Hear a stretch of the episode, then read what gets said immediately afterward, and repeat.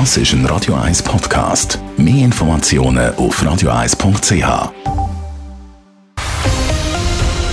Radio 1 Thema. Es ist Abstimmungssonntag und zwar in verschiedenen Kantonen, Städten und Gemeinden von der Schweiz. Auch gewählt ist worden heute zum Teil.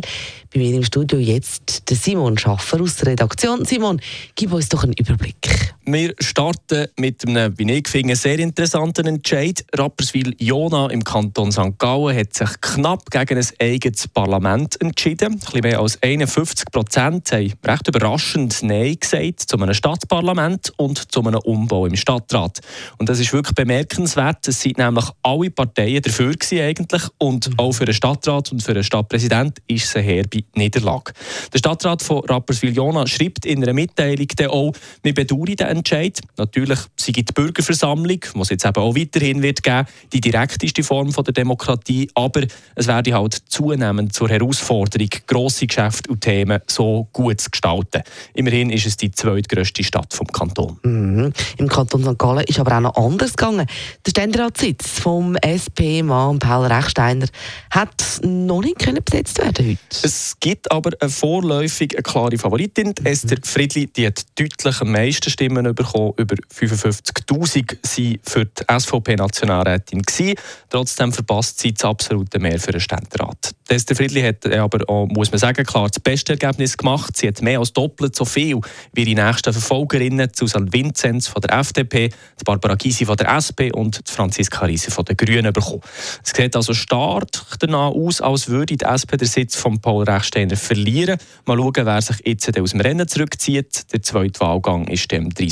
April. Also sind wir gespannt. Das ist jetzt alles ein bisschen St. Gallen-lastig quasi. Es ist aber auch sonst noch ziemlich etwas passiert. Ja, grosse Symbolkraft hat, denke ich, der Entscheid von der Stimmbevölkerung in der Stadt Luzern. Die Luzernerinnen und Luzerner haben offenbar genug von Airbnb-Wohnungen, die Lebensraum wegnehmen. Eine Initiative von Kurzzeitvermietungen, die verhindern, wird mit über 65 Prozent Ja-Stimmen angenommen. Äh, länger als 90 Tage im Jahr dürfen Wohnungen also nicht als Business-Apartments oder als Ferienwohnung vermietet werden. Also das ein paar von den spannenden Ergebnissen. Jetzt gib uns doch noch bitte einen kleinen Überblick über die restlichen Ergebnisse von dem Tag. Das mache ich gerne. Die Aargauer Stadt Baden fusioniert und zwar mit der Nachbargemeinde Turgi. Baden wird so mit über 23.000 Einwohnern ab 2024 die grösste Aargauer Stadt, noch grösser als die Hauptstadt Aarau. Denn Basel-Stadt sagt deutlich Ja zu einer Steuersenkung. Nach einem deutlichen Ja über 85 Prozent sinkt die Vermögenssteuer und um ziemlich viel Geld ist es im Kanton Bern gegangen. Mehrere hundert Millionen Franken sind gesprochen worden für kantonale Strassenprojekte, also Umfahrungsstrassen. Und in der Stadt Bern ist nach langer, langer Vorplanung das Projekt Viererfeld angenommen worden.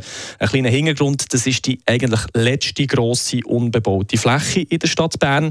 Hier sollen in einer Grossüberbauung 1100 Wohnungen entstehen. Das ist der Überblick vom heutigen Abstimmungssonntag. Simon Schaffer, danke vielmals.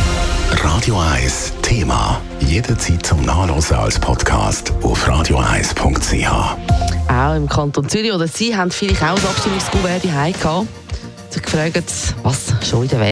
Radio 1 ist Ihr News-Sender. Wenn Sie wichtige Informationen oder Hinweise haben, rufen Sie uns an auf 044 208 1111 oder schreiben Sie uns auf redaktion.radio1.ch.